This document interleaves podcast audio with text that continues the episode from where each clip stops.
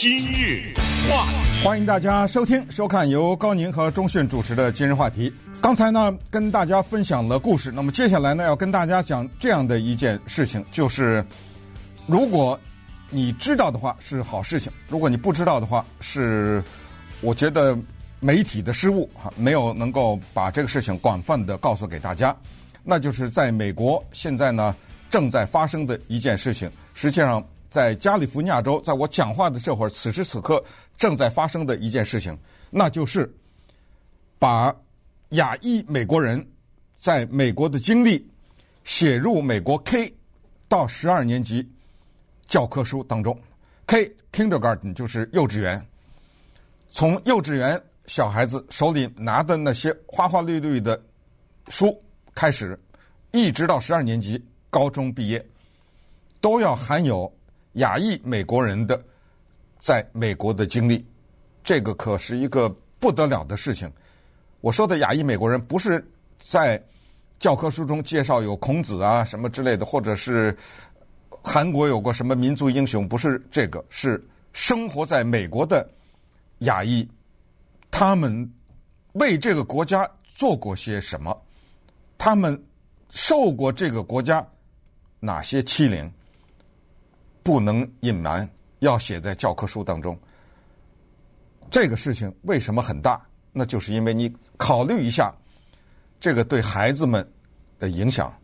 你考虑一下，为什么多年以来他们没有在美国的教科书当中？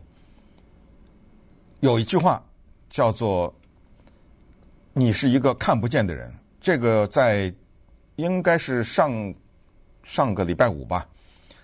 当我在介绍亚裔传统乐收集故事的时候呢，我当时曾经拿了现在的手里的这本书啊，就是黑人作家 Ralph Ellison 写的《Invisible Man》。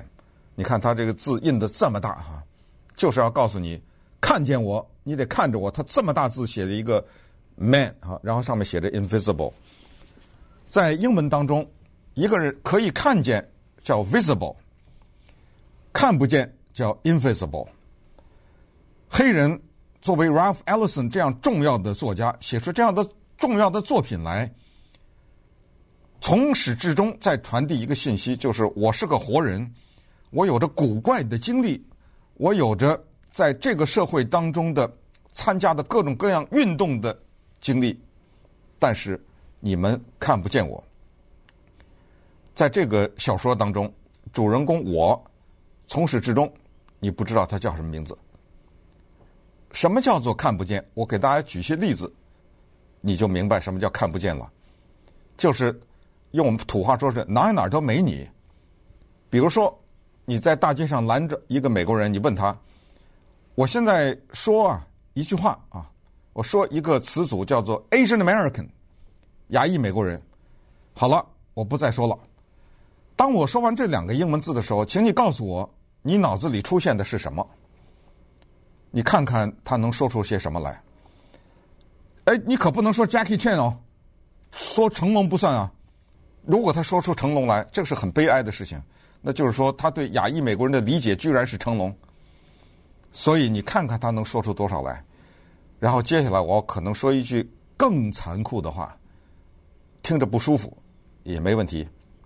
那就是问缅甸人、韩国人、菲律宾人、日本人。和华人，请你告诉我，你对亚裔美国人在美国的历史上做过的事情，你知道多少？你可不要说修铁路啊，你可不要说排华法案呐，这些我们叫做重大的事件。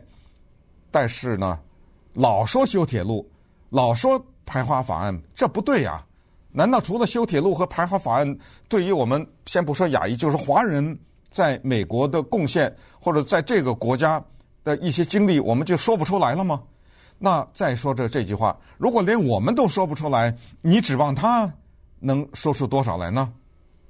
于是，二零二一年的七月份，在美国的伊利诺州呢，居然率先在全美国首先通过了一个法案。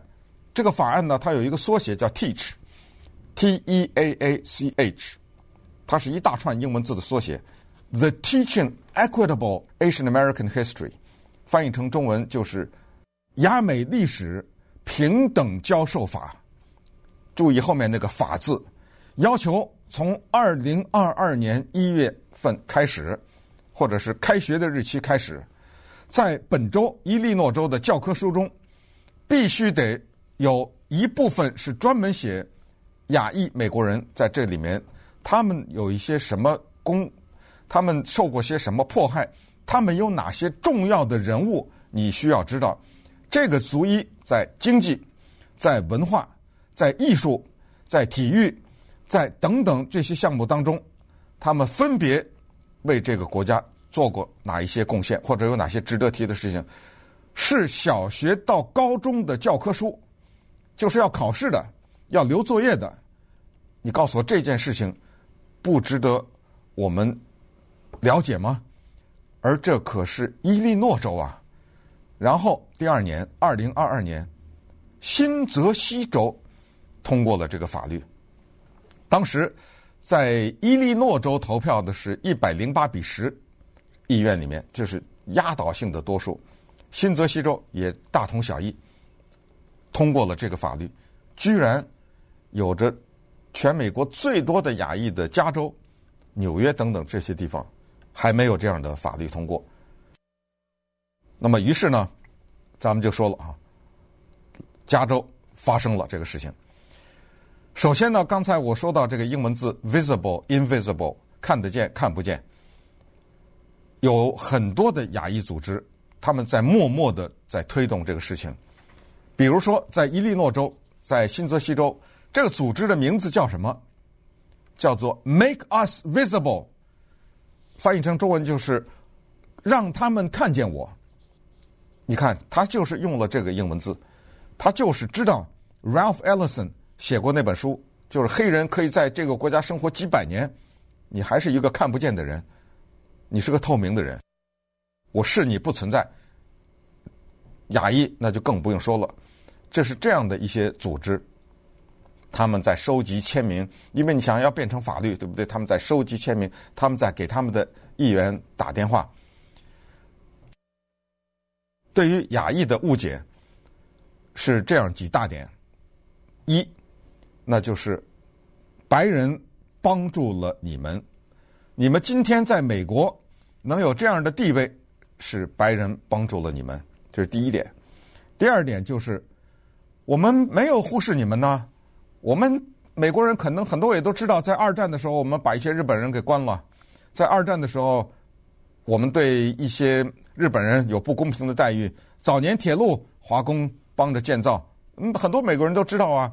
排华法案都知道啊，这就是第二。呃，第一就是是我们帮助了你啊，我们修正了我们的法律，我们做了很多努力，最终还是我们帮助了你。你看今天的越南很多的难民到了我这儿，我对不起了，我错了，我越南战争我错了，但是我帮了他们来的时候，我不帮他，他能来吗？我不政府给他们各种各样的帮助这种项目，我不把他接到这，我不接纳他，你看是我帮助了你们呢。对吧？是这种，然后就是我还是有一些对你们的了解啊，呃，这个就是现在这些组织他们要纠正的，那就是在你帮助我之前，我先问问你，我的困境是谁造成的？你先得说说那个呀，对不对？你不能先说二啊，把一不提呀，对不对？然后就是我们再问问你，你就停留在排华法案和修铁路啊？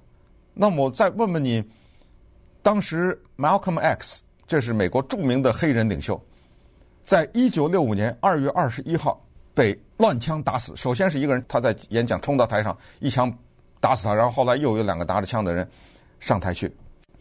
当美国著名的黑人领袖 Malcolm X 倒在一大滩血当中的时候，有一个女性紧紧的把他抱在怀里面。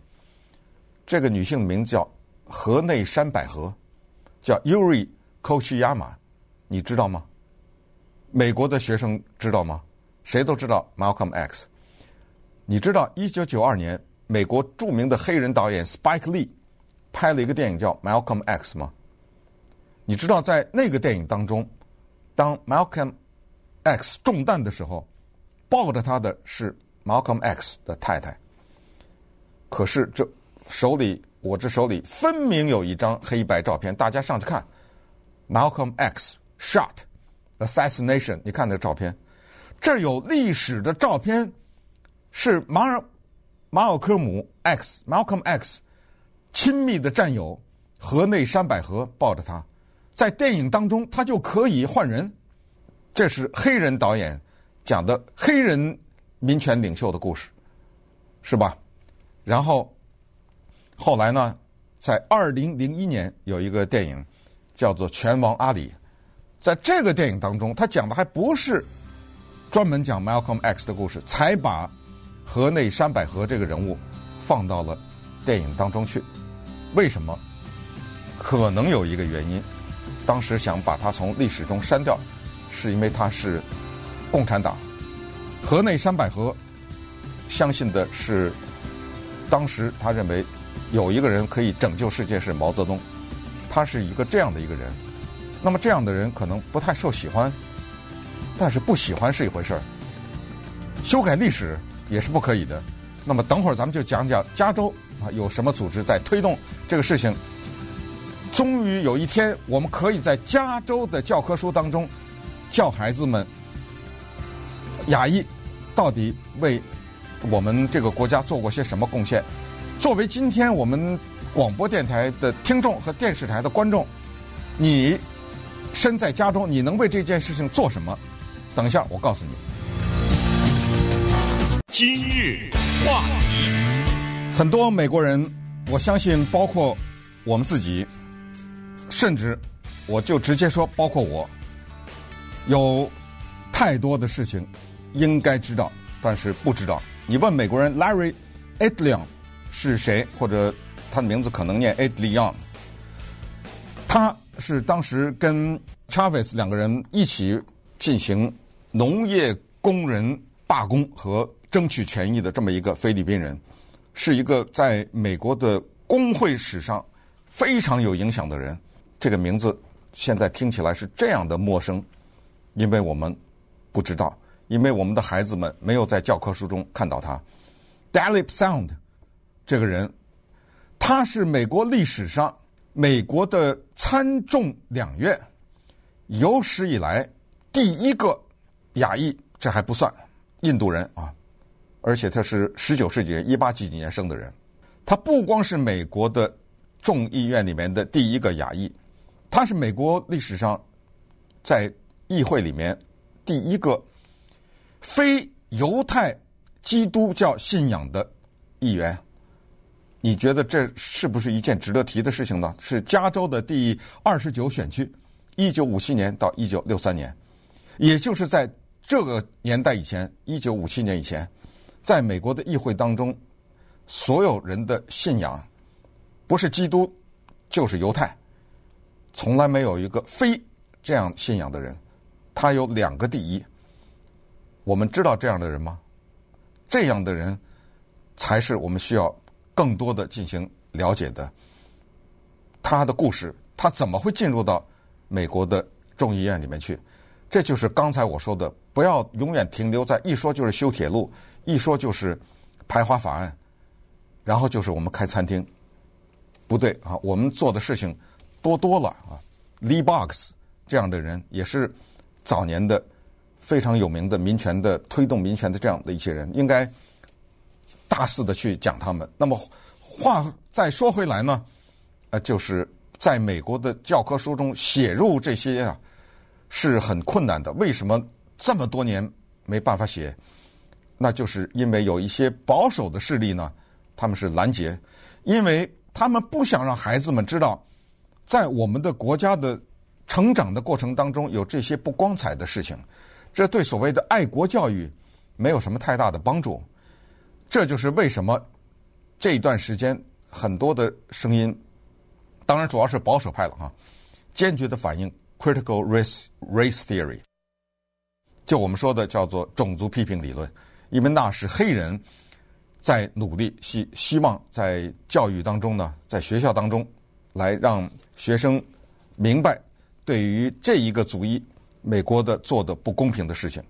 那么把话再扯回到我们的加利福尼亚州来，现在呢，这个运动正在进行，就是把亚裔的历史写入 K 到十二教科书。那么推动这个运动的是亚太裔美国人公共事务协会，它有一个非常有意思的缩写，叫 APAPA 啊，这个很容易记，Papa 嘛，P A P A 嘛，是吧？然后前面加一个 A，就叫 APAPA。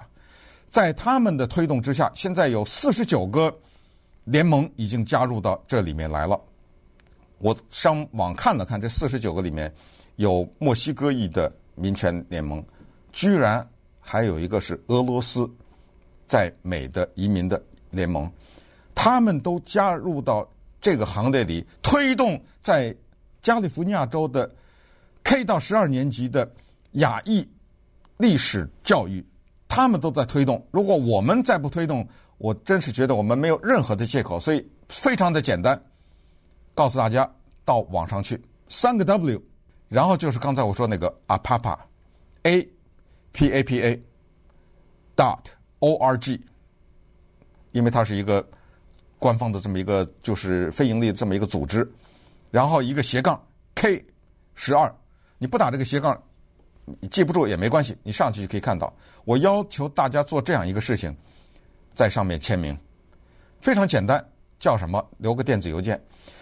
当你把这个签名放上去了以后，这个签名到哪里去了呢？到了你所居住的那个地方的国会议员那里去了。你比如说，你住在南加州一个城市叫 San Gabriel，你填写了以后，你的那个地方，首先呢是这样的啊，昨天我才跟。这个机构的人通过电话，是三个地方得到了你这个签名。第一是加州的州长 Newsom，他看到了你的这个签名。第二是你这个选区的参议员，你说我不知道我是第几选区，我不知道我的参议员是谁，你不需要知道啊，你填上就行了。你的那个地区的州参议员他就知道哦，在我 San Gabriel 这有又一个人多了一个签名。第三个人知道就是众议员 Assembly Member。Assemblyman 呢，他是众议员，他也就知道了。你这个选区的众议员，他也看到哦，我这个选区有八十个，我那个选区有三千二，他也知道多少人支持这个法案。这个法案就是在推动这个，然后告诉大家一个好消息，那就是在上个礼拜的时候吧，还是这个礼拜啊，反正就是加州的参议院里面呢，有一个教育委员会已经以六比零的投票通过了。其中有一个人弃权，所以应本来是七嘛，对不对？现在是六比零。但是呢，为什么需要签名？就是现在接下来再过个一两个礼拜吧，加州的参议院要全院投票表决，要不要在我们的课本里面加入这个内容？那么这个呢，是我们要发生的时候了。我们一定要大家一起来促成这个事情。我们现在在做的这个传统乐讲故事啊，什么这些，不都是在向这个方向努力吗？那么既然说到讲故事啊，我还有另外的故事要跟大家讲，跟刚才说过的这个推动啊，美国的教科书要记录亚裔历史的这件事情也有关系，但是它还跟另外一个成分有关系，就是你本人和你的家庭。呃，稍等会儿呢，再跟大家聊这个事情。今日话，上个礼拜的时候呢，美国的一位自由职业者，他也是一个经常给报纸投稿的这么一个人，他的名字叫 Anna Nordberg，安娜诺德伯格。他呢发表了一篇文章在《华盛顿邮报》上面，这个文章的标题呢叫 “Family Stories Aren't Fairy Tales”，翻译成中文就是家里面的故事不一定都是童话故事。那你这种理解，你就知道，就是可能有一些故事未必都是那么完美，都是那么很好的结合。但是这篇文章特别的棒，我怎么觉得这么巧啊？就在我们五月份收集故事的时候，就在我们希望每个人贡献在美国的经历的时候，怎么就华盛顿邮报会登出这么一篇文章？而且这个文章跟我们亚裔传统也一点关系都没有，只是在讲一个家庭故事的传承是多么的重要。在这个文章当中，Anna Nordberg 她说了，她说，故事是家庭的融合剂。它是一个承前启下的这么一个环节，它让我们的孩子理解这个家庭的变化是怎么发生的。它是一个用碎片的图画拼成的一个更完整的童话。它让我们的孩子知道我们是从哪里来的。当我们知道我们是从哪里来的时候，我们就对接下来要到哪里去有一个比较明确的目的。这里面他的有一个引用的一个人的比喻太棒了。他说：“家庭是用故事编织起来的挂毯。”哇，这种话能说出来，那真的是有特别深刻的思考，甚至可能还做过一些调查。啊，他就从自己的故事讲起。他就是说，他爸爸在他们小的时候一直给他们讲的一些故事，包括当年呃在当兵的时候，坦克要穿过一片树林，怎么砍树啊？这种故事。他说：“我们都知道。”他说：“关键是有一个故事让我们孩子特别难忘，就是当年啊，是他爸爸呢年轻的时候在纽约哈、开车去纽约的长岛，结果路上车坏了。车坏了以后呢，当时他爸爸当然他还没出生啊，我们就这么说，他爸爸就是说：‘那咱们就回去吧。’那怎么办呢？这都天都黑了，都这么晚了。那么这时候呢，就旁边有车过来，然后。”有热心人帮助了他们，那么经过这个热心人的帮助呢，他们还是去了长岛。等到了长岛，已经是凌晨三点了。他们去长岛是为了度一个周末。车坏了，有人帮助他们，凌晨三点到达长岛。发生了什么事？那一个周末，他的爸爸遇到了他未来的妈妈。他就说：“如果当时就放弃了，车坏了就回去了，那么直截了当的说，今天就没有我呀，我爸我妈不相遇，哪有我呀？呃，这种故事，他说是家里面一份传家宝，我还可以继续讲给我的孩子。但是他这个文章的标题呢，叫做《家庭里面传的故事》，并不是童话故事，还有另外一个含义，就是很多故事不要隐瞒，要讲给孩子。”可能这个故事并不是什么很光彩的故事，但是他又有一个特别棒的比喻，说没有狼的童话故事不好听啊，没有坏人的童话故事故事不好听啊。反过来说，没有狼也就没有英雄啊。再说了，太安全的孩子没有免疫力。他是说啊，哎呀，给孩子别讲那些不好听的故事，那么孩子都觉得好像人生社会挺残酷的。人家 Anna Norberg 说什么？他说。故事中需要带一点病毒，给孩子增加免疫力。请大家理解这句话。这就是为什么当我们亚裔的故事要加入到美国的教科书当中的时候，会有人反对。这就是为什么当黑人提出要教种族批评理论的时候，会有这么强烈的反对，因为他们视这些东西为细菌、为病毒、为童话故事当中的狼，不应该交给。孩子们，但是你对孩子的这种过分的保护，让他吸收的全都是新鲜空气。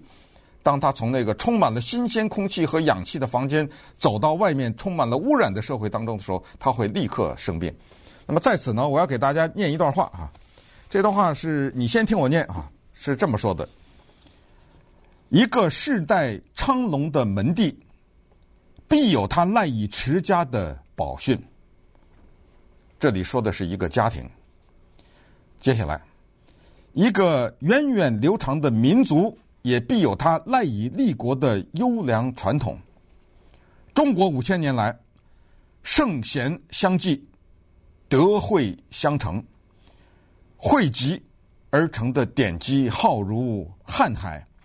这些典籍正是我中华民族传统文化与智慧的结晶。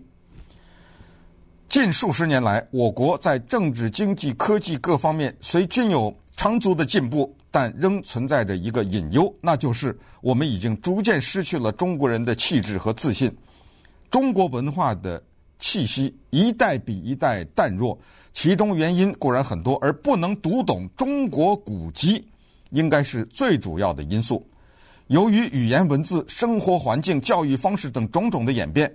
古人容易了解的书籍，我们现在读起来往往觉得艰深难解；而身为中国人，不去接触或读不懂中国的古书，自然无从认识自己民族与文化，甚至会产生误解，那就无异于切断了个人通往民族大生命的血脉，导致个人的生命不能与民族的大动脉同期跳动。